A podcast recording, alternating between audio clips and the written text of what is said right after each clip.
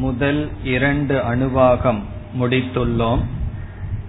மூன்றாவது அணுவாகத்தை இப்பொழுது படிப்போம்.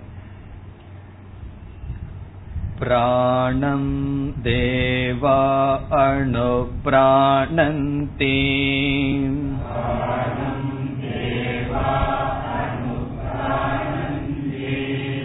மனுஷ்யா பசவஸ்ச யே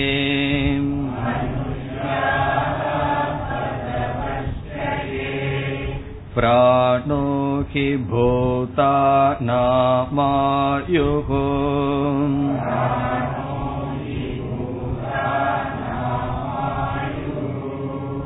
தஸ்மாத் சர்வாயுஷமுச்யதே.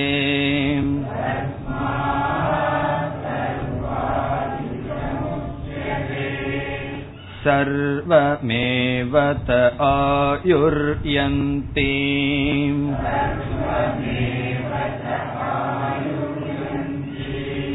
யே பிராணம் ப்ரஹ்மோபாஸதே.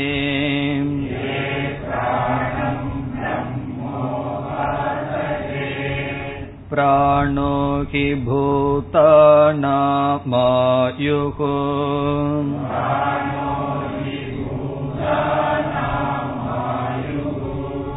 தஸ்மாத் சர்வாயுஷமுச்யதே இதி.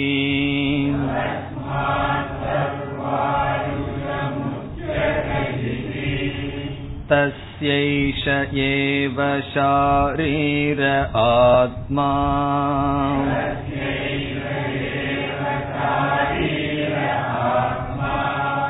யஃ பூர்வஸ்ய தஸ்மாத் பிராணமயாத்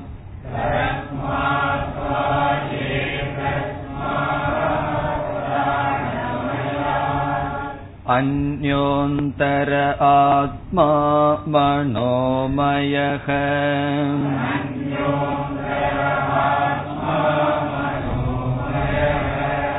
தேனைஷ பூர்ணஹ சவாயேஷ புருஷ வித ஏவ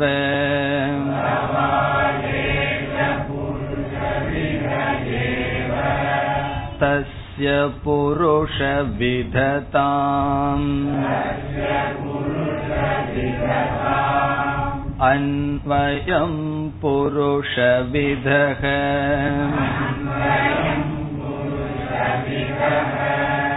தஸ்ய யஜுரேவ சிரஹ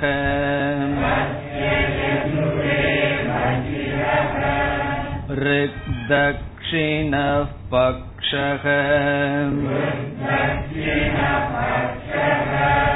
சாமோத்தர பக்ஷஹ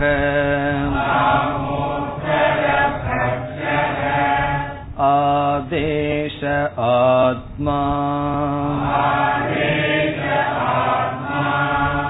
அதர்வாங்கிரசப் புச்சம் பிரதிஷ்டா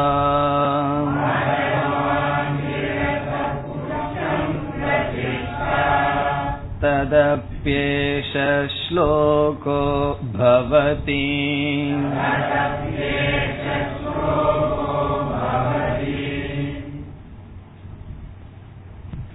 முதலாவது அணுவாகத்தில் பல கருத்துக்கள் பேசப்பட்டு அன்னமயக ஆத்மா என்று அறிமுகப்படுத்தப்பட்டது. ஸ்தூல சரீரம் ஆத்மா என்று கூறப்பட்டது. பிறகு இரண்டாவது அணுவாகத்தில் ஸ்தூல சரீரம் ஆத்மா அல்ல, அதை காட்டிலும் வேறானது பிராணமயக ஆத்மா என்று அறிமுகப்படுத்தப்பட்டது. முதல் அணுவாகத்தில் ஸ்தூல சரீரம் ஆத்மா, பிறகு அது ஆத்மா அல்ல என்று நிராகரணம் செய்து பிராணமயக ஆத்மா என்று சொல்லப்பட்டது. இந்த இரண்டாவது அணுவாகத்தில் அன்னமய அன்னம் சமஷ்டி வெஷ்டி ஐக்கியம் பேசப்பட்டு அதற்கான உபாசனையும் பேசப்பட்டது. பிறகு பிராணமயக ஆத்மா என்று அறிமுகப்படுத்தப்பட்டது.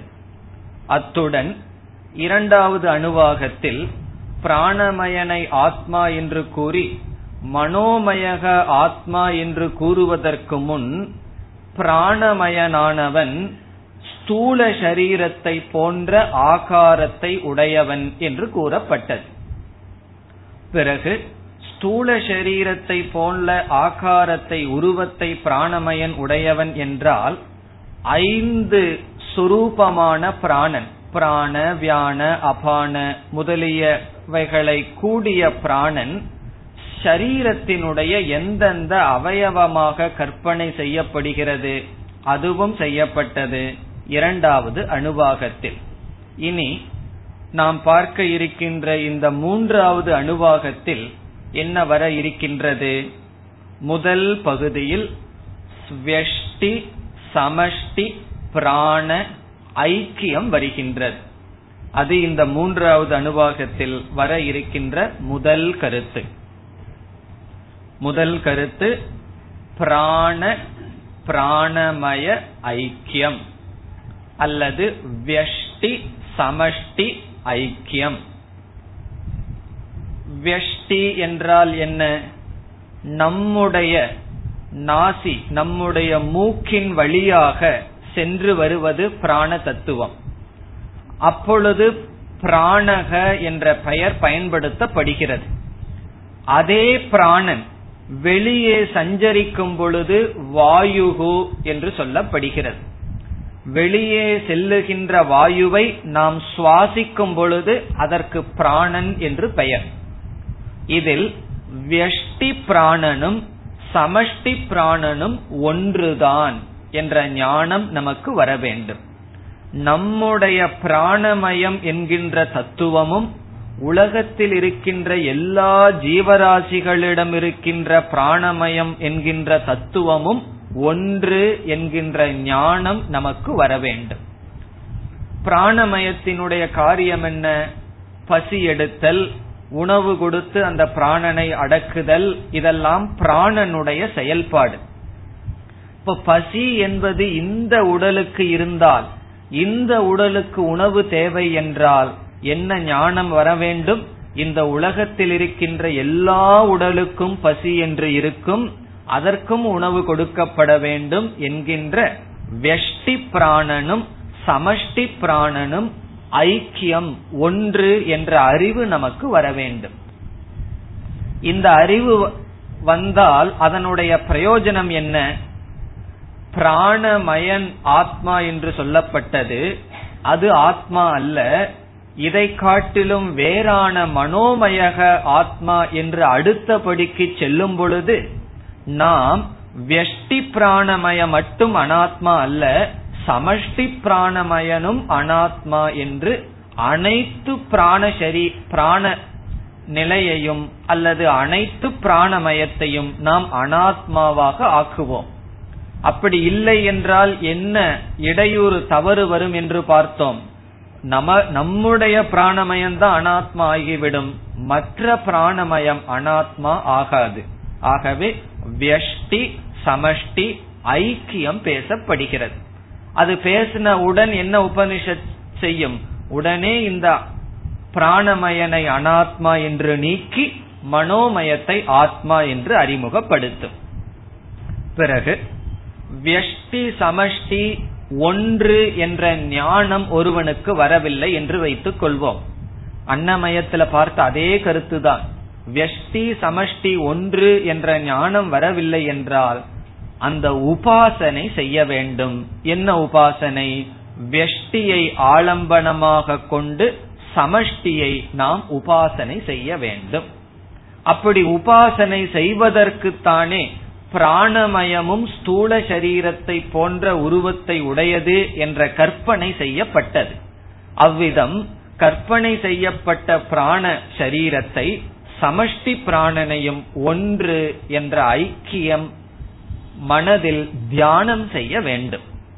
அந்த தியானத்தினுடைய முக்கிய பலன் என்ன? வெஷ்டி சமஷ்டி ஐக்கிய உபாசனையினுடைய பலன் வெஷ்டி சமஷ்டி ஐக்கிய ஞானம். என்னைக்குமே இந்த உபாசனையினுடைய முக்கியமான பலன் அது ஞானமாக மாறி நிற்கும், அறிவாக மாறி நிற்கும்.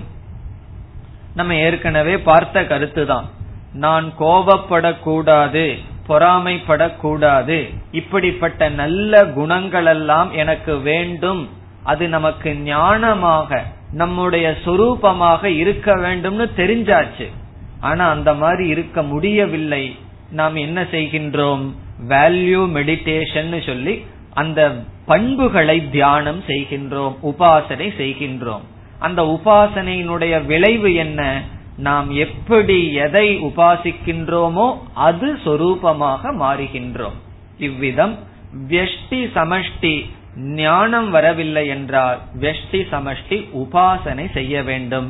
அது இந்த மூன்றாவது அணுவாகத்தில் வருகின்ற இரண்டாவது கருத்து.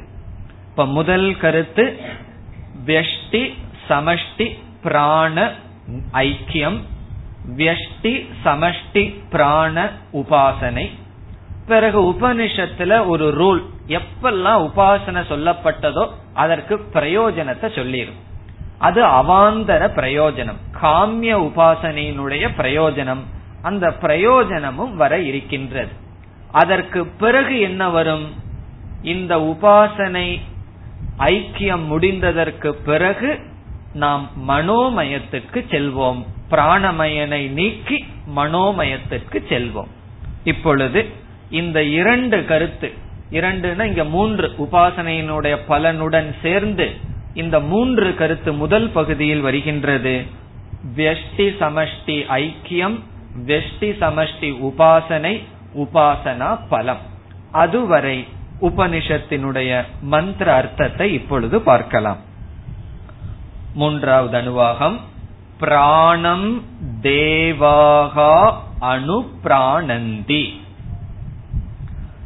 முதலில் தேவாகா என்ற சொல்லை எடுத்துக்கொண்டு தேவர்கள், தேவாகா பிராணம் அணு, பிராணத்தை தொடர்ந்து, பிராணத்தை பயன்படுத்தி, பிராணத்தினுடைய உதவி கொண்டு பிராணந்தி ஜீவிக்கிறார்கள். அணு பிராணந்தி அப்படின்னா அதை தொடர்ந்து ஜீவிக்கிறார்கள். எதை தொடர்ந்து? பிராணனுடைய துணையை தொடர்ந்து பிராணந்தி வாழ்கிறார்கள். தேவர்கள் பிராணனை கைகொண்டு பிராணனுடைய உதவியை கொண்டு வாழ்கிறார்கள். இங்க அணு என்ற சொல்லினுடைய பொருள் அதை பற்றி கொண்டு, அதை உதவியாக கொண்டு, அதை மையமாக கொண்டு, அதை ஆத்மாவாக கொண்டு. பிராணந்தி என்றால் ஜீவிக்கிறார்கள், வாழ்கிறார்கள். யார்? தேவர்கள். தேவர்கள் பிராணம் அணு பிராணந்தி, பிராணனை தொடர்ந்து பிராணிக்கிறார்கள், ஜீவிக்கிறார்கள். தேவர்கள் மட்டும்தான் பிராணனுடைய துணை கொண்டு ஜீவிக்கிறார்களா? நம்மல்ல யார்? அடுத்த சொல் மனுஷ்யாகா, மனிதர்கள். மனிதர்கள் மட்டும்தான் மூச்சு விடுகின்றதா? பசவக ச ஏ, பசுக்கள், மிருகங்கள். மனிதர்கள், மிருகங்கள். பசவக என்றால் எல்லா ஜீவராசிகளும் மிருகங்களும், ஏ என்றால் எல்லா ஜீவராசிகளையும் குறிக்கின்றது. இப்ப எல்லா ஜீவ தத்துவங்களும், அதே வார்த்தையை இங்க எடுத்துக்கணும், அணு பிராணந்தி, பிராணம் அணு பிராணந்தி, பிராணனுடைய துணை கொண்டு ஜீவித்து வாழ்கிறார்கள். இப்ப இதனுடைய அர்த்தம் என்ன? மனிதர்கள், விலங்கினங்கள், தேவர்கள், அனைத்து ஜீவராசிகளும், சமஷ்டி ஜீவராசிகள் பிராணனை தொடர்ந்து ஜீவிக்கிறார்கள். இவ்வளவுதான் ஐக்கியமே. ஒரு ஜீவராசிக்கு பிராணன் தேவை என்றால் இந்த உலகத்தில் இருக்கிற எல்லா ஜீவராசிகளுக்கும் பிராணன் தேவை. நமக்கு பசிக்குது, ஆகாரம் தேவைன்னு சொன்னா உலகத்துல ஜீவராசியா பிறந்த அனைவருக்கும் பசிக்கும் ஆகாரம் தேவை. ஆகாரத்தை கொண்டு பிராணனை கொண்டு அனைவரும் வாழ்ந்து வருகிறார்கள். இப்ப இதிலிருந்து என்ன கிடைக்கின்றது? வெஷ்டி பிராணனும் சமஷ்டி பிராணமயனும் ஒன்றுதான். அண்டத்தில் உள்ளது பிண்டத்திலும் இருக்கின்றது என்று சொல்வார்கள். சர்வாத்ம பாவனைக்கு இவைகளெல்லாம் முக்கியம். எனக்கு மட்டும் பசிக்குது, எனக்கு மட்டும் பிராணன் வேணும் என்றால் எல்லா ஜீவராசிகளுக்கும் அதே நிலைதான். மனிதர்கள், மனுஷ்யாகா, பசவக மிருகங்கள், தேவாகா தேவர்கள், பிராணம் அணு பிராணந்தி.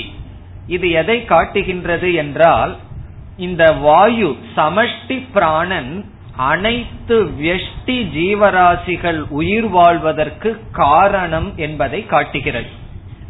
இவ்வளவுதான் நம்ம ஐக்கியம்னு சொன்னா ஐக்கியம் எனக்கு தெரியவில்லையே என்று தோன்றலாம்.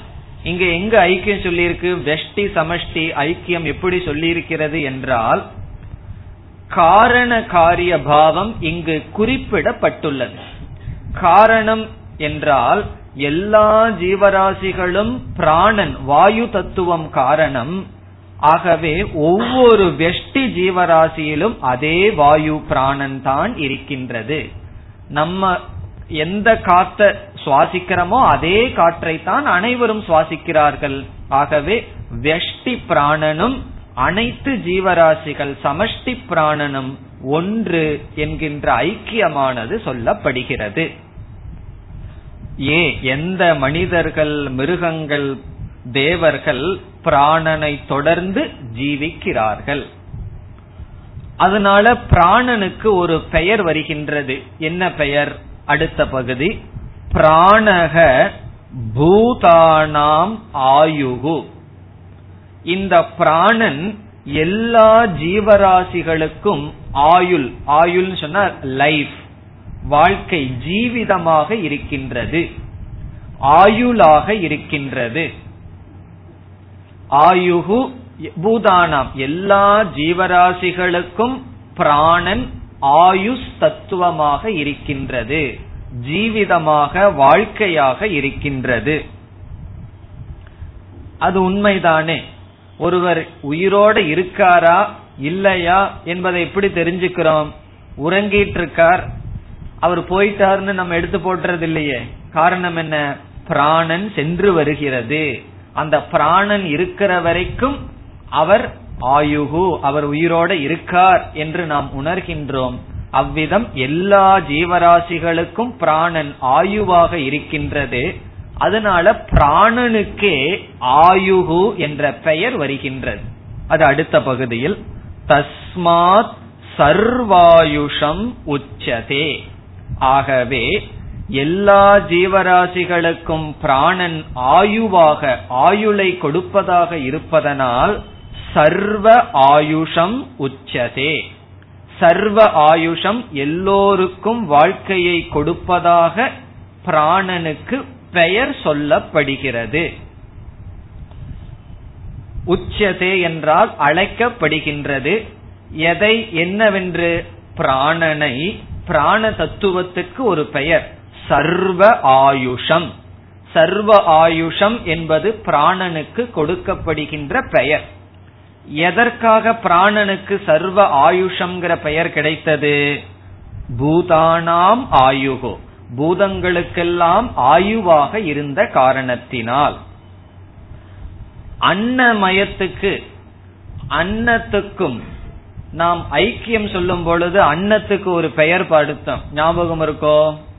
சர்வ ஔஷதம், சர்வ ஔஷதம் உச்சதேன்னு பார்த்தோம். எல்லா ஜீவராசிகளுக்கும் உணவாக இருப்பதனால் மருந்தாக அன்னம், சமஷ்டி அன்னத்துக்கு பெயர் கொடுக்கப்பட்டது. அதே பேட்டர்னை உபனிஷத் இங்க பின்பற்றுகிறது. சர்வ ஆயுஷம், அங்க ஔஷதம், இங்க ஆயுஷம். ஔஷதம்னா மெடிசன், ஆயுஷம்னா லைஃப் ஸ்பேன், லைஃப் பிரின்சிபிள், வாழ்க்கை என்கின்ற தத்துவம் பிராணனில் இருக்கின்றது. இதோடு பிராணனுக்கு கொடுக்கப்பட்டுள்ள பெயர் பிறகு ஐக்கியமானது முடிவடைகிறது. உத்தம அதிகாரிகள் என்ன செய்வார்கள், இதோட நின்று விடுவார்கள். இதற்கு மேல் இருக்கிற பகுதி அவர்களுக்கு பயனில்லை. நேர பிராணமய கோஷத்திலிருந்து மனோமய கோஷத்திற்காக காத்து கொண்டு இருப்பார்கள். ஒரு கால் என்னால் என்னுடைய பிராண தத்துவத்தையும் அனைத்து ஜீவராசி பிராண தத்துவத்தையும் ஒன்று என்று பார்க்க முடியவில்லை என்றால் என்ன செய்ய வேண்டும்? உபாசனை செய்ய வேண்டும். அது அடுத்த பகுதி. சர்வம் ஏவ தே ஆயுர் யந்தி ஏ பிராணம் பிரம்மோபாசதே. முதலில் பிரயோஜனம் வந்து உபாசனை வருகின்றது. உபாசனை எந்த பகுதி? ஏ பிராணம் பிரம்ம உபாசதே. எவர்கள் பிராணனை பிரம்ம என்று உபாசனை செய்கிறார்களோ, ஏ எவர்கள் பிராணம் இந்த பிராண தத்துவத்தை பிரம்மனாக, இந்த இடத்துல பிரம்மன்னு சொன்னா முழுமையானது, இன்பினிட் அர்த்தம். இந்த பிராணனே அனைத்துமாக இருப்பதால் இதனுடைய பொருள் வெஷ்டி சமஷ்டி ஐக்கியமாக பிராணனை யார் உபாசனை செய்கிறார்களோ அவர்களுக்கு என்ன பிரயோஜனம் கிடைக்கும்? வெஷ்டி சமஷ்டி உபாசனை செய்பவர்களினுடைய பிரயோஜனம் முதல் வரி. சர்வம் ஏவத ஆயுர் யந்தி, சர்வம் ஆயுகு யந்தி, தே அவர்கள் முழு ஆயுளை அடைகிறார்கள். சர்வமேவ என்றால் முழு ஆயுள், யந்தி என்றால் அடைகிறார்கள். இந்த உபாசனையினுடைய பலன் என்ன? முதலில் அன்னமய கோஷத்திலே என்ன உபாசனை பண்ணோம், அதற்கு என்ன பலன் ஞாபகம் இருக்குமோ? சர்வம் அன்னம், அவர்களுக்கு எல்லா விதமான உணவு கிடைக்கும்னு படிச்சோம். அந்த உணவை அனுபவிக்கிற உடலும் உணவும் கிடைக்கும்னு படிச்சோம். காரணம் என்ன? அவர்கள் அன்னத்தை உபாசனை செய்வதனால். இங்கு பிராணனை உபாசனை செய்வதனால் அவர்களுக்கு என்ன கிடைக்கும் என்றால், இந்த சரீரத்தை கொடுத்த பிராரப்த கர்மம் இருக்கின்றது. அந்த பிராரப்த கர்மம் இவ்வளவு வருடம் இந்த சரீரத்தோட அந்த ஜீவன் இருக்க வேண்டும்னு நிச்சயம் செய்யும். அந்த முழு வருடத்தையும் அவன் அனுபவிப்பான். இப்போ ஒருவருக்கு வந்து அறுபத்தஞ்சு வயசு வரைக்கும், அறுபத்தஞ்சுன்னா சில பேருக்கு குறைவா தெரியும், எண்பத்தஞ்சுன்னு வச்சுக்கோமே. ஏன்னா சில பேர் அறுபத்தேழா இருந்துட்டா என்ன நம்ம கிராஸ் பண்ணி போறாங்களேன்னு தோணும். எண்பத்தஞ்சுன்னு வச்சுக்கோமே, எண்பத்தஞ்சு வருஷம் வரைக்கும் ஒருவர் உயிரோட இருக்கிற மாதிரி பிராரப்தம் இருந்ததுன்னு வச்சுக்குவோமே. சாதாரணமா எண்பத்தஞ்சு வயசு வரைக்கும் அவர் இருப்பார், ஏன்னா பிராரப்தத்துக்கு அவ்வளவு சக்தி இருக்கும். ஆனால் சாஸ்திரத்தில் அபமிருத்யு என்று ஒரு விதமான மரணம் பேசப்படுகிறது. அபமிருத்யு என்றால் இந்த ஆக்சிடென்ட், கொலை, இப்படிப்பட்ட ஒரு அசாதாரணமான காரணத்தினால் பிராரப்தத்துக்கு முன்னாடியும் கூட நாம் ஆயுளை இழந்து விடலாம். அதற்கு வாய்ப்பு இருக்கின்றது. அதுவும் கர்ம பலம், இப்படி எல்லாம் நம்ம விசாரம் பண்ணா நம்ம புரிந்து கொள்ள முடியாது. அப்படி ஒரு வாய்ப்பை சாஸ்திரம் பேசுகிறது. அவர்கள் தான் காரணம். இப்ப எண்பத்தஞ்சு வயசு வரைக்கும் ஒருத்தர் இருக்கணும், அவர் ஐம்பது வயதுலயே இறந்துட்டார்னு வச்சுக்கோமே, ஒரு விபத்து முதலியவற்றில். அந்த பகுதியில் தான் அவர்கள் பிசாசு முதலிய உருவத்தில் இருப்பார்கள், எந்த லோகத்திற்கும் போகாமல் இருப்பார்கள் என்றெல்லாம் சாஸ்திரத்தில் பேசப்படுகிறது. அனுமதி கொடுக்கப்பட்டுள்ளது இந்த அறிவுக்கு. இது எவ்வளவு தூர உண்மைங்கிற விசாரம் நமக்கு இப்ப வேண்டாம். ஆனால் நமக்கு எவ்வளவு ஏற்கனவே கொடுக்கப்பட்டுள்ளதோ அந்த ஆயுளுக்கு முன் நாம் ஆயுளை இழப்பதற்கு வாய்ப்பு இருக்கின்றது. இந்த உபாசனை செய்பவர்களுக்கு அந்த வாய்ப்பு இல்லை. கண்டிப்பாக எவ்வளவு தூரம் அவர்களுக்கு அலாட்டட் ஜீவிதம் இருக்கோ அவ்வளவு தூரம் அவர்கள் இருப்பார்கள். இதனுடைய பொருள், இந்த உபாசனை பண்ணா அதிக நாள் எக்ஸ்டென்ஷன் போட்டு கொடுத்துருவார் அப்படி கிடையாது. எவ்வளவு கொடுக்கப்பட்டிருக்கோ அவ்வளவுதான் அவர் இருப்பார். இதுல இருந்து என்ன தெரிகின்றது?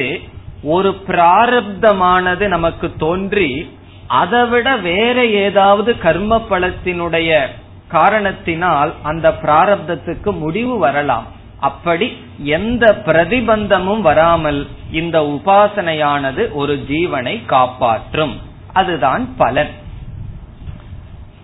ஆயுளினுடைய வேல்யூவை எப்ப புரிஞ்சுக்க முடியும் தெரியுமோ? வேதாந்தத்துக்கு வந்ததற்கு பிறகு இந்த ஜென்மத்துக்குள்ள இந்த ஞானத்தை அடையணுங்கிற ஒரு நெசசிட்டி, தேவையை உணர்ந்ததற்கு பிறகு அப்புறம்தான் இந்த சரீரத்தினுடைய ஆரோக்கியத்தினுடைய ஆயுளினுடைய வேல்யூவே நமக்கு தெரியும். அல்லது எல்லாம் இழந்ததுக்கு அப்புறம் தெரியும். பல்லினுடைய பெருமை எப்ப தெரியும்? பல்லு போய் மத்தவங்க முறுக்க சாப்பிட்டு இருக்கும் போதுதான் தெரியும். அது இருந்ததுன்னா எவ்வளவு நல்லா எனக்கும் இருக்குன்னு சொல்லி. என்னைக்குமே ஒரு பொருளினுடைய வேல்யூ அதை இழக்கும் பொழுது தெரியும் சொல்லுவார்கள். அல்லது வேற விதத்துல தெரியலாம், அந்த பொருளிலிருந்து மேக்சிமம் யூட்டிலிட்டி என்ன நான் அடையணுங்கிற அறிவு வந்தாலும் அது தெரியலாம். இழந்ததுக்கு அப்புறம் தான் தெரியணுங்கிற அவசியம் இல்லை. இந்த சரீரத்திலிருந்து மேக்சிமம் உயர்ந்த பலனை என்னால என்ன அடைய முடியும் அப்படிங்கிற அந்த புருஷார்த்த அறிவு நமக்கு வந்தால் பிறகு அந்த சரீரத்தினுடைய வேல்யூ நமக்கு தெரியும். இந்த சரீரத்தை நம்ம பாதுகாப்போம், போக சாதனமாக பயன்படுத்த மாட்டோம். ஒரு வயிற்றையெல்லாம் டஸ்ட் பின் மாதிரி பயன்படுத்த மாட்டோம். எதெல்லாம் கிடைக்குதோ அதெல்லாம் வாயில போடு, மீதி இருக்கிறதெல்லாம் உள்ள போடுன்னு சொல்லி ஆரோக்கியத்தை கெடுக்க மாட்டோம். எப்பொழுது இதனுடைய வேல்யூ நமக்கு தெரியும் பொழுது இந்த உபாசகனுக்கு முழு ஜீவிதம் அவனுக்கு கிடைக்கும். அது உபாசனையினுடைய பலன். பிறகு உபனிஷத் என்ன செய்கின்றது?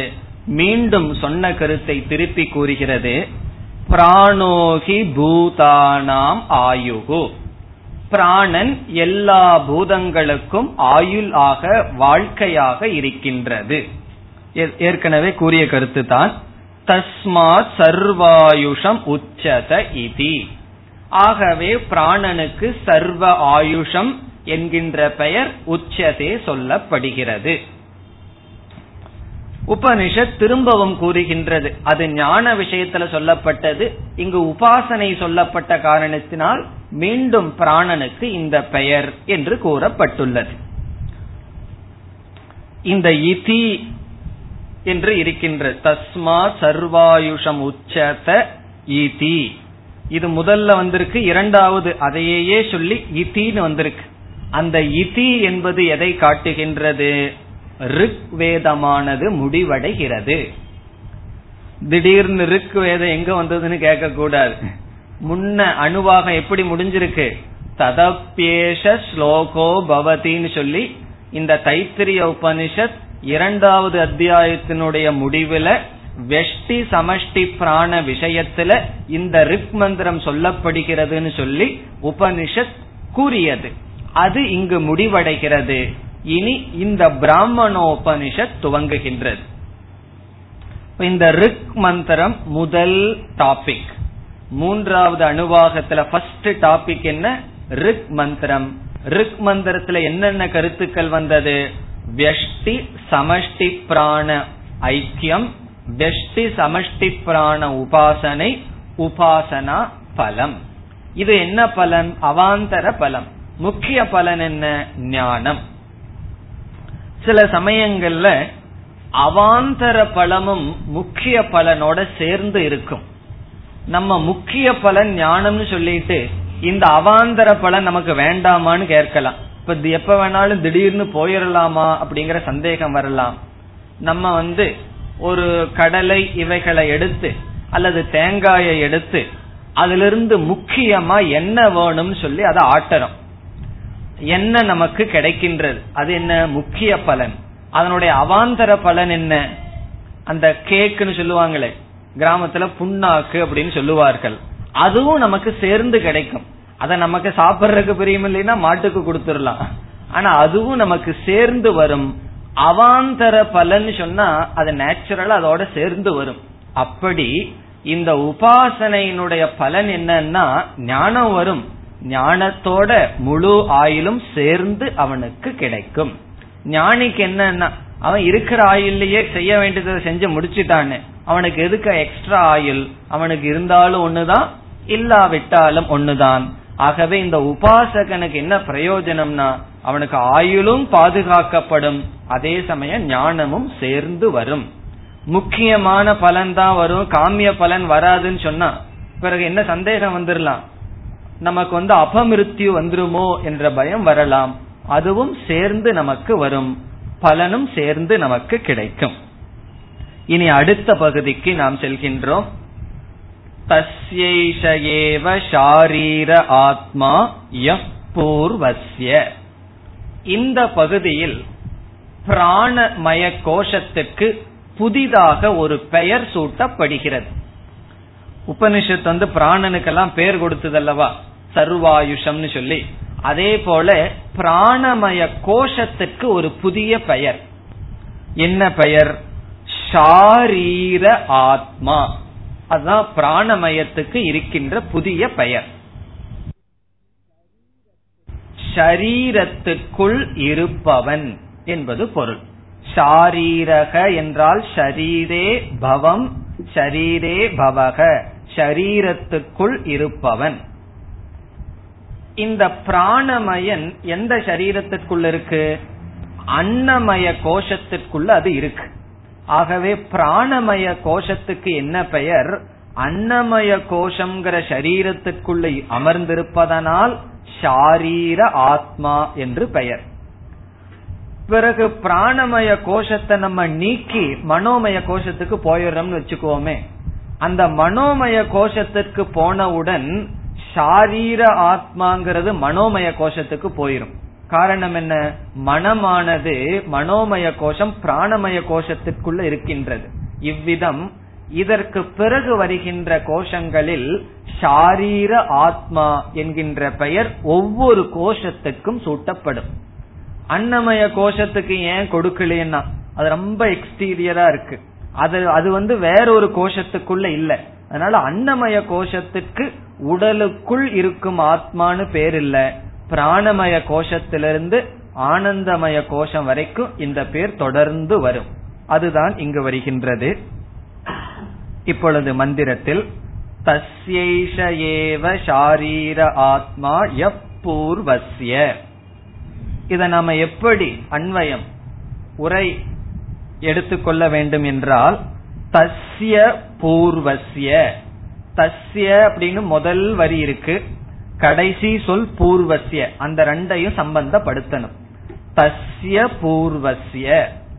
பூர்வஸ்ய என்றால் இதற்கு முன் இருப்பதனுடைய, தஸ்ய என்றால் அதனுடைய. இப்ப நீங்களே அர்த்தம் சொல்லலாம், இந்த கோஷத்துக்கு முன் இருப்பவனுடைய. இந்த கோஷத்துக்கு முன் எந்த கோஷம் சொல்லப்பட்டது? அன்னமய கோஷம். ஆகவே தஸ்ய என்ற சொல்லினுடைய பொருள் அன்னமய கோஷஸ்ய, அன்னமய கோஷத்தினுடைய என்று பொருள். எப்பெல்லாம் புரோனோன் வருதோ அப்பெல்லாம் அது தகுந்த நவுனை புரிந்து கொள்ள வேண்டும். தஸ்ய என்றால் இதற்கு முன் உடைய, அதனுடைய என்று பொருள். அதனுடைய என்றால் அன்னமய கோஷத்தினுடைய. இப்ப அன்னமய கோஷம் எங்க இருக்குன்னா பூர்வசிய, இதற்கு முன் இருக்கின்ற. இப்ப பூர்வசிய என்ற சொல் தஸ்யங்கிறதுக்கு அட்ஜெக்டிவ், அடைமொழி. இதற்கு முன் இருக்கின்ற அன்னமய கோஷத்தினுடைய. யாரொருவன் இருக்கின்றானோ அவன் ஏஷக ஷாரீர ஆத்மா. யக ஏஷகங்கிற சொல்லலாம் பிராணமய கோஷத்தை குறிக்கின்றது. இந்த ஏஷகன இந்த அன்னமய கோஷத்திற்குள் இருக்கின்ற அவனுடைய. ஏஷக என்றால் இந்த இந்த பிராணமயக ஷாரீரக ஆத்மா. இந்த பிராணமயத்துக்கு என்ன பெயர்?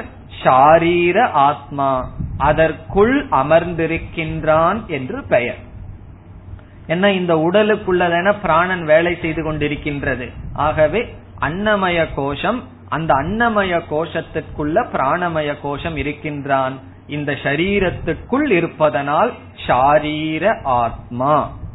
இப்ப யக எந்த, ஏஷக இந்த பிராணமயக ஷாரீர ஆத்மா இது உச்சத்தை என்று சொல்லப்படுகிறதுன்னு நாம் புரிந்து கொள்ள வேண்டும். இப்ப இந்த பகுதியில என்ன பொருள் பார்த்தோம்?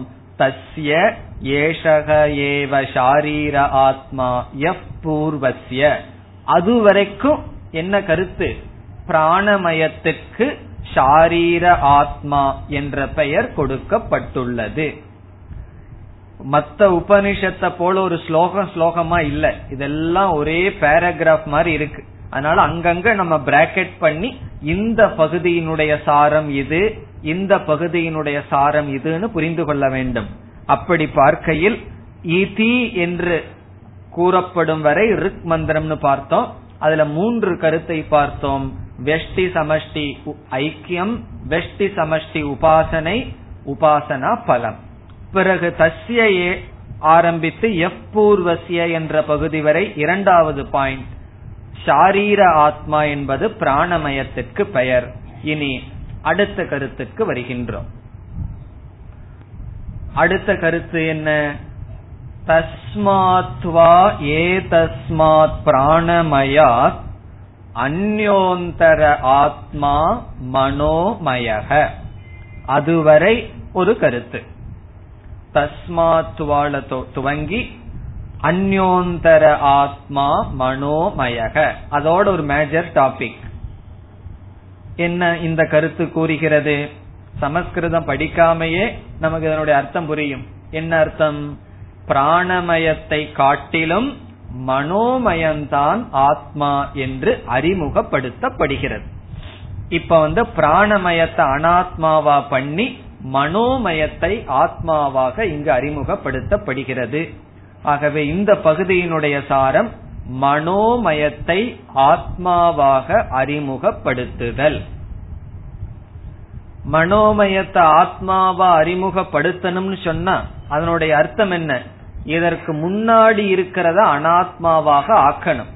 இப்ப ஒருவனை வந்து முதல்ல வெற்றி அடைஞ்சிட்டு வந்தான்னா இனி ஒருவனை தோற்கடிச்சா தானே இவன் வெற்றி அடைய முடியும்.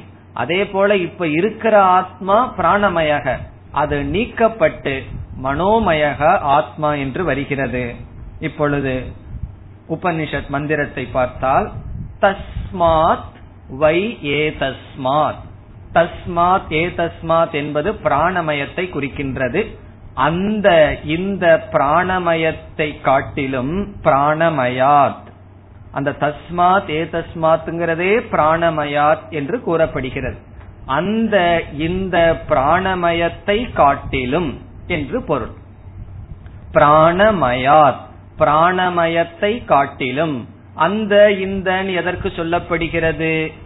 எது ஆத்மா என்று சொல்லப்பட்டதோ இந்த நமக்கு பிரத்யக்ஷமாக தெரிந்து வருகின்ற இந்த பிராணமயத்தை காட்டிலும் அந்யக வேறான அந்தரக ஆத்மா, அந்தரமான ஆத்மா மனோமயக, அது மனோமயம்.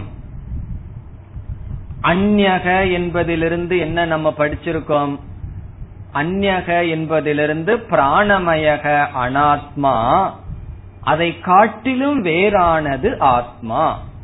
இப்போ ஒருவன் ரெண்டு பேர் இருக்கிறார்கள். ஒருவனை பார்த்து இவன் அறிவாளி, அவனை விட வேறானவன் என்று சொன்னா இனியொருவன் என்ன ஆகிறான்? அவனுக்கு அறிவு இல்லை என்பது பொருள். இந்த இடத்துல மனோமயத்தை ஆத்மா, அதுதான் எக்ஸிஸ்டன்ஸ், அதுதான் இருக்குன்னு சொல்லி அதை காட்டிலும் வேறானது என்பதிலிருந்து அது அனாத்மா மித்யா ஆகின்றது. பிறகு அந்தரக என்ற சொல்லுக்கு என்ன பொருள் பார்த்திருக்கோம்? நாலு பொருள் பார்த்திருக்கின்றோம். நாலு பொருள் என்னென்ன பொருள் பார்த்திருக்கின்றோம்? அந்தரக என்றால் அருகில் உள்ளது, சமீபத்தில் இருக்கின்றது. எப்படி ஆத்மா அஞ்சு கோஷங்கள் ஐந்து உரைகள் போல் இருக்கின்றது, அதில் அன்னமயம் மிக தூரத்தில் இருக்கின்றது, அதை காட்டிலும் பிராணமயமானது ஆத்மாவுக்கு அருகில் இருக்கின்றது, அதை காட்டிலும் மனோமயமானது அருகில் இருக்கின்றது. இத வந்து நான் அர்த்தம் சொல்ல மாட்டேன்னு சொல்லியிருக்கேன், ஞாபகம் இருக்கோ? இப்படியே அஞ்சு கோஷத்துக்கும் போகும். அந்தரகங்கிறதுக்கு நாலு அர்த்தத்தை கொடுக்கறேன்னு சொல்லிட்டு இப்ப என்ன செய்யறேன்? ஞாபகப்படுத்திக்கிறதுக்காக உங்க நோட்ஸ்ல இருக்கும் அல்லது மனசுல இருக்கலாம், ஞாபகப்படுத்தி கொள்ளலாம். முதலில் ரொம்ப தூரமா ஆத்மாவுக்கு இருக்கிறது சரீரம், அதை காட்டிலும் அந்தரமாக இருப்பது பிராணமயக. இப்ப அந்தரகங்கிறது பிராணமயத்தை ஆத்மான்னு சொல்லும் போது அந்த ஸ்டேட்டஸ் பிராணமயத்துக்கு கிடைச்சது. இப்ப பிராணமயத்துக்கு அந்த தகுதி இழக்கப்பட்டு மனோமயத்துக்கு வந்து விட்டது. மனோமயம் ஆத்மாவுக்கு அருகில் இருக்கின்றது. பிறகு இரண்டாவதாக நாம் பார்த்தது சூக்ஷ்மத்துவம், சட்டில். பிராணமயத்தை காட்டிலும் மனோமயமானது சூக்ஷ்மமானது. அதனாலதான் அன்னமயத்தை பேசிட்டு இருக்கும் போது நல்லா புரிஞ்சுட்டே இருக்கும். பிராணமயம்னு பேச ஆரம்பிச்சோடனே கொஞ்சம் ஏதோ மாதிரி இருக்கே அப்படின்னு தோணும். மனோமயம் விஞ்ஞானமயம்னு பேச பேச அது அப்படியே ஒரு ஃபீட்டுக்கு அதிகமா போயிரும். இந்த அர்ஜுனனை நோக்கி கர்ணன் வந்து அம்புட்டா எப்படி தலை தலைக்கு மேல போச்சோ அதே போல இந்த கோஷத்தினுடைய அறிவெல்லாம் அப்படியே தலைக்கு மேல போற மாதிரி தெரியும். அதுல இருந்து என்ன தெரியுது? சூக்ஷ்மம், மிக மிக சூக்ஷ்மமானது. பிறகு அடுத்ததாக என்ன பார்த்தோம்? வியாபித்துவம், வியாபிக்கின்றது. ஒரு கோஷத்தை காட்டிலும் அடுத்த கோஷம் அதிகமாக வியாபிக்கின்றது. மனோமய கோஷம் இனி கொஞ்சம் அதிகமாக வியாபிக்கும். அடுத்ததாக நியந்திரத்துவம், கட்டுப்படுத்தும். பிராணன் வந்து சரீரத்தை கட்டுப்படுத்தும், மனம் பிராணனை கட்டுப்படுத்தும். பிராணனை கட்டுப்படுத்த மனதை பயன்படுத்தலாம், அல்லது பிராணமயம் வந்து இன்பிட்டுவின் இருக்கு. இந்த பிராணாயாமம் முதலிய செஞ்சோம் அப்படின்னா என்ன பிரயோஜனம்னா உடலுக்கும் நல்லது மனதிற்கும் நல்லது, ஏன்னா அது இடையில் இருக்கு. ஆனா பொதுவாக மனது அமைதியாக இருந்தால் பிராணனையும் அமைதிப்படுத்தலாம். அவ்விதம் நியந்திரத்துவம், இவ்விதம் அந்தரக என்றால் இந்த நான்கு கருத்து ஆத்மான எக்ஸிஸ்டன்ஸ், இருத்தல், மனோமயக. இப்ப என்ன ஆச்சு? மனோமயக ஆத்மா என்று அறிமுகப்படுத்தப்பட்டது. அது மூன்றாவது கோஷம். அடுத்தது உபனிஷத் என்ன செய்யணும்? மனோமயக தான் ஆத்மான்னு சொன்ன உடனே நம்ம மனது தான் ஆத்மான்னு நினைப்பதற்குள் மனது ஆத்மா அல்ல, விஞ்ஞானமயக என்று அடுத்தது அறிமுகப்படுத்தணும். பிறகு ஆனந்தமய கோஷகன்னு அறிமுகப்படுத்தணும். நம்ம இந்த கோஷத்தை பத்திய விசாரம் எல்லாம் ஆனந்தமய கோஷத்துக்கு முன்னாடி செய்யலாம். இப்ப வந்து அப்படியே போயிடலாம். இப்ப ஒவ்வொரு கோஷத்தில் இருக்கிற அபிமானம்னா என்ன, எப்படி ஒரு கோஷத்திலிருந்து இனியொரு கோஷத்துக்கு போகணும், அபிமானத்தை விடணும், நம்ம மனது எந்த நேரத்துல எந்த கோஷத்தில் இருக்குதுன்னு எப்படி கண்டுகொள்வது, இப்படிப்பட்ட விசாரத்தை கடைசியில பார்க்கலாம். எல்லா கோஷத்தையும் படிச்சுட்டு பிறகு விசாரம் செய்து ஆனந்தமய கோஷத்துக்கு போலாம். இப்ப என்ன புரிஞ்சுக்கலாம்? மனோமயக ஆத்மா. இதோடு அந்த கருத்து முடிவடைகிறது. முக்கியமான படி, மூன்றாவது படி முடிவடைகிறது. இனி அடுத்தது என்ன கருத்து வர வேண்டும்? விஞ்ஞானமய கோஷத்தை அறிமுகப்படுத்துவதற்கு முன் சமஷ்டி மனமும் வெஷ்டி மனமும் ஒன்று என்கின்ற ஞானம் வர வேண்டும். அந்த ஐக்கியமானது செய்யப்பட வேண்டும். அப்படித்தானே நம்ம டெவலப் பண்ணிட்டு போயிட்டு இருக்கோம். சமஷ்டி வெஷ்டி ஐக்கியத்தை சொல்லி, ஐக்கிய ஞானம் இல்லைன்னா உபாசனைய சொல்லி, பிறகு அடுத்த கோஷத்துக்கு போவோம். அவ்விதம் ஐக்கியம் வர வேண்டும். அது அடுத்த அணுவாகத்துலதான் ஐக்கியம் வர இருக்கின்றது. அதற்கு பிறகு ஐக்கிய ஞானம் வரல அப்படின்னு சொன்னா என்ன செய்யணும்? உபாசனை பண்ணணும். வெஷ்டி சமஷ்டி உபாசனை பண்ணணும். உபாசனை பண்ண வேண்டும் என்றால் மனோமயம் சூக்ஷ்மமா இருக்கே, வெஷ்டி மனோமயம் சூக்ஷ்மமா இருக்குன்னா சூக்ஷ்மமான ஆலம்பனத்தை வச்சு எப்படி உபாசனை பண்ண முடியும்? நம்ம உபாசனைக்கு ஆலம்பனமாக இருப்பது வெஷ்டி, நம்முடைய ஒரு மனம். அத அனைத்து மனமாக உபாசனை பண்ணணும். இப்ப நம்ம ஒரு மனம் சூக்ஷ்மமா இருந்தா எப்படி உபாசனை பண்றது? அப்போ அதற்கு ஒரு சரீர உருவத்தை கொடுக்கணும். இந்த பிராணமயத்துக்கு என்ன உருவம் கொடுத்தோம்? பிராணமயம் ஸ்தூல சரீரத்தில் இருக்கிறதுனால ஸ்தூல சரீரத்தினுடைய உருவம் தான் பிராணமயத்துக்கு, பிராணமய கோஷத்திற்குன்னு கற்பனை பண்ணோம். இந்த மனோமய கோஷம் எங்க இருக்கு? அது பிராணமய கோஷத்தில் இருக்கு.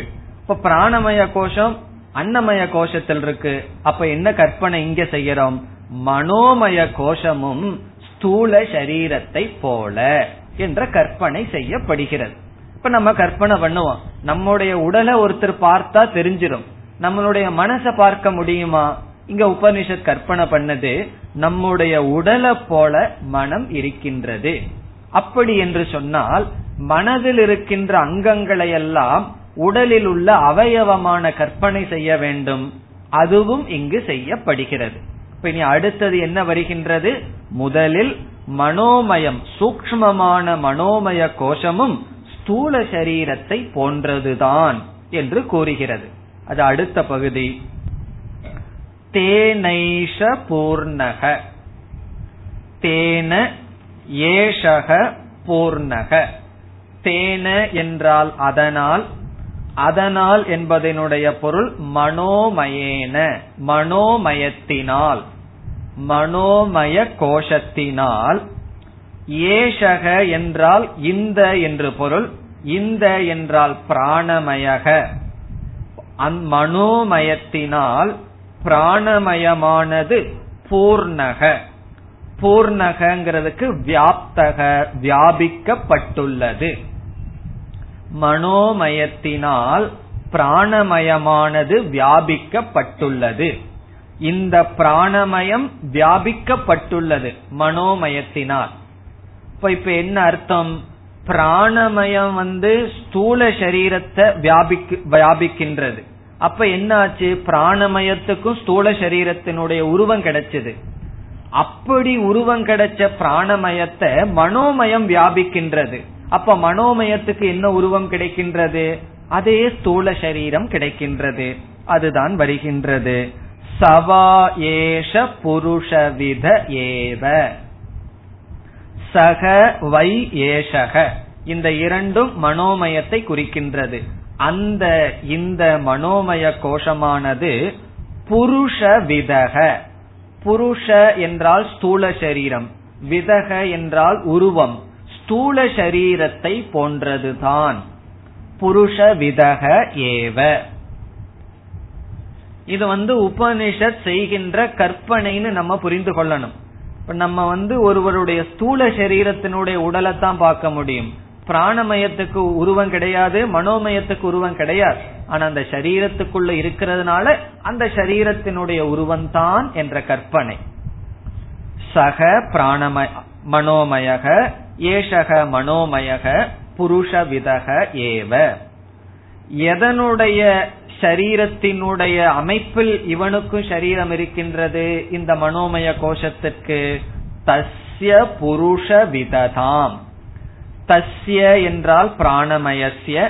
பிராணமயத்துக்கு எப்படி புருஷனுடைய ஆகாரம், புருஷன்னா இந்த இடத்துல சரீரம், சரீரத்தினுடைய உருவம் இருக்கின்றதோ அதனுடைய அடிப்படையில் மனோமயத்துக்கும் இந்த ஷரீர ஆகாரம் உண்டு. இப்ப தஸ்ய என்றால் தஸ்ய, இதற்கு முன் சொல்லப்பட்ட பிராணமயஸ்ய, தஸ்ய பிராணமயஸ்ய புருஷ விததாம், ஷரீரத்தினுடைய உருவத்தின் அடிப்படையில் அணு அயம் புருஷ விதக. அயம் என்றால் மனோமயக புருஷ விதக. புருஷ விததாம் அணு, பிராணமய கோஷத்துக்கு சொல்லப்பட்டுள்ள சரீரத்தினுடைய உருவத்தை தொடர்ந்து இந்த அயம், இந்த மனோமயத்துக்கும் அதே உருவம். இப்படி சொன்னவுடன் இப்பொழுது மனோமயம் எப்படி இருக்கின்றது? சரீரத்தினுடைய உருவத்தில் இருக்கின்றது. நம்ம சரீரத்தை எவ்வளவு அவயவமா பிரிச்சிருக்கோம்? அஞ்சு. தலை, இரண்டு கைகள், நடுப்பகுதி, கீழ்பகுதி, கால் பகுதின்னு பிரிச்சிருக்கோம். அப்ப மனோமய கோஷம் சொன்னா அதுல எது எது தலை கால் என்று சொல்ல வேண்டும். இப்ப மனோமய கோஷத்துல விதவிதமான உணர்வுகள் இருக்கின்றது. உபனிஷத்து பிராக்டிக்கலா பேசி இருக்கணும்னு சொன்னா மனோமய கோஷத்தில் இருக்கிற அன்புங்கிற உணர்வு தலை, குரோதம்ங்கிறது கை கால், இப்படி ஏதாவது சொல்லி இருக்கலாம். ஆனா உபனிஷத் என்ன பேசுகின்றது? அந்த காலத்தில எல்லாம் வேதம் படிக்கும் பொழுது மாணவர்களுடைய மனசுல என்ன நிரம்பி இருக்குமா?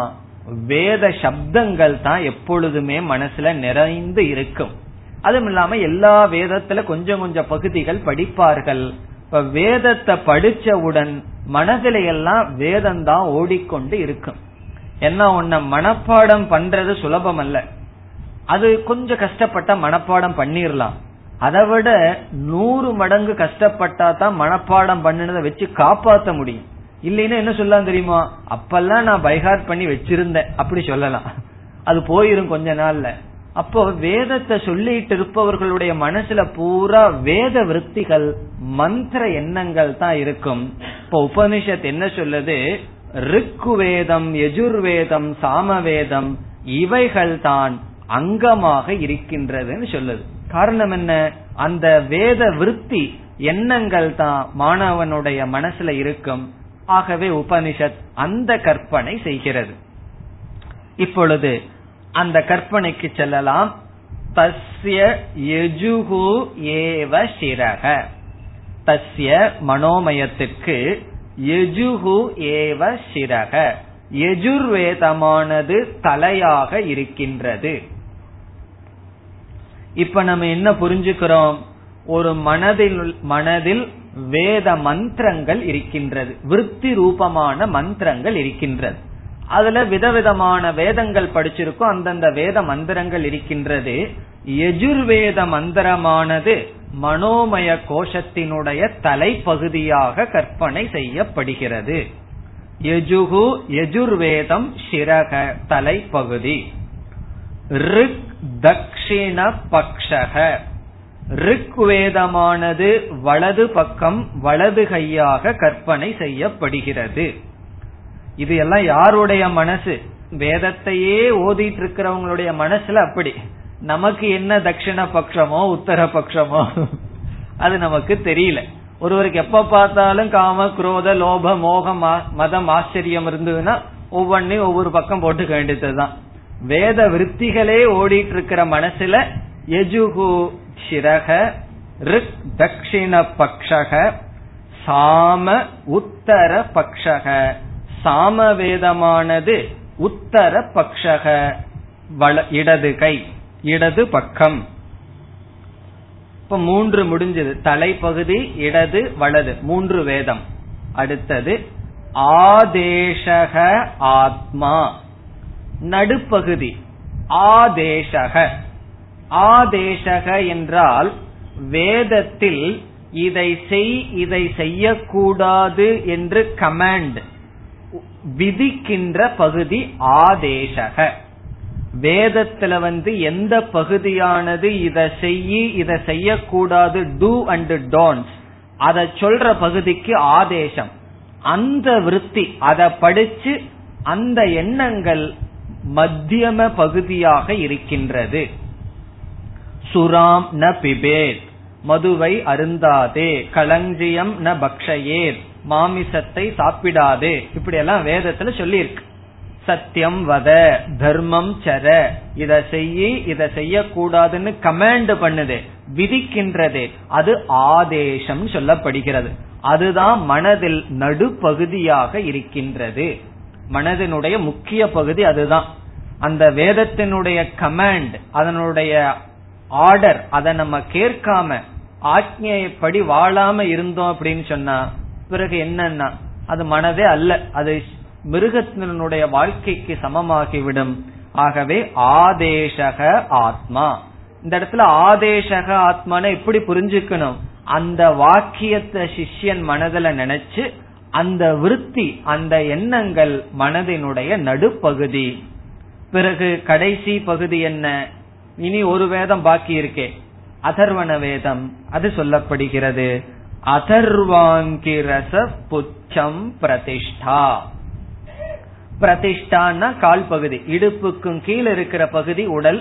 அது என்ன, புச்சம், புச்சம் சொன்னா வால், வால்னு சொன்னா வால்னு சொன்னா கத்தி வால் அல்ல டெயில். அது என்னன்னா அது வந்து பேலன்ஸ் பண்றதுக்கு உதவியாக இருக்கின்றது. அது என்ன, அதர்வ அங்கிரசக.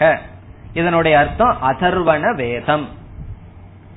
அதர்வண வேதத்திற்கு அதர்வாங்கிரசகன்னு பேர் வந்ததற்கு காரணம், அங்கிரஸ் என்கின்ற ரிஷியும் அதர்வன் என்கின்ற ரிஷியும் அந்த மந்திரங்களை பார்த்தார்கள். வேதமெல்லாம் எப்படி வந்ததுன்னு பார்க்கிறோம், மந்திர திரஷ்டாரக, அந்த தூய்மையான ரிஷியினுடைய மனதில் பகவான் அந்த மந்திரங்களை வெளிப்படுத்தினார். இப்ப பகவான் வந்து வேதத்தை கொடுக்க விரும்புறார், படைச்ச உடனே அவர் எப்படி கொடுப்பார், ஒரு தூய்மையான ரிஷியினுடைய மனசுல அதை வெளிப்படுத்துவார். இது ரிஷியினுடைய புத்தியில வரல, ஈஸ்வரனுடைய ஈஸ்வரனிடமிருந்து ரிஷியினிடமிருந்து வெளிப்படுகின்றது. அப்படி வெளிப்பட்ட அந்த ரெண்டு ரிஷிகளுக்கு பெயர் அதர்வ அங்கிரஸ். ஆகவே அந்த வேதத்திற்கே அதர்வாங்கிரச பொச்சம் பிரதிஷ்டா.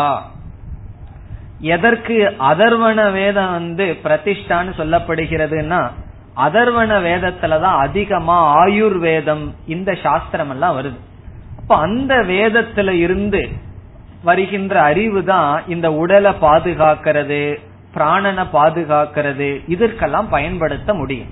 இப்ப ஆயுர்வேதம் சித்த வைத்தியம் எல்லாம் வேதத்திலையும் கூட பேசப்பட்டுள்ளது. எந்த வேதத்திலா? அதர்வண வேதத்தில். ஆகவே உடலை காப்பாற்றுவதற்கு அவைகளெல்லாம் காரணமாக இருப்பதனால் அதர்வண வேதமானது பிரதிஷ்டை கீழ்பகுதியாக சொல்லப்பட்டுள்ளது. எதற்கு? தட்சிண பக்ஷக உத்தர பக்ஷக ரிக்வேதம் எஜுர்வேதம் சொல்லியிருக்கே, ஏன் மாற்றி சொல்லக்கூடாது? அதற்கு என்ன லாஜிக்னா அதெல்லாம் கிடையாது.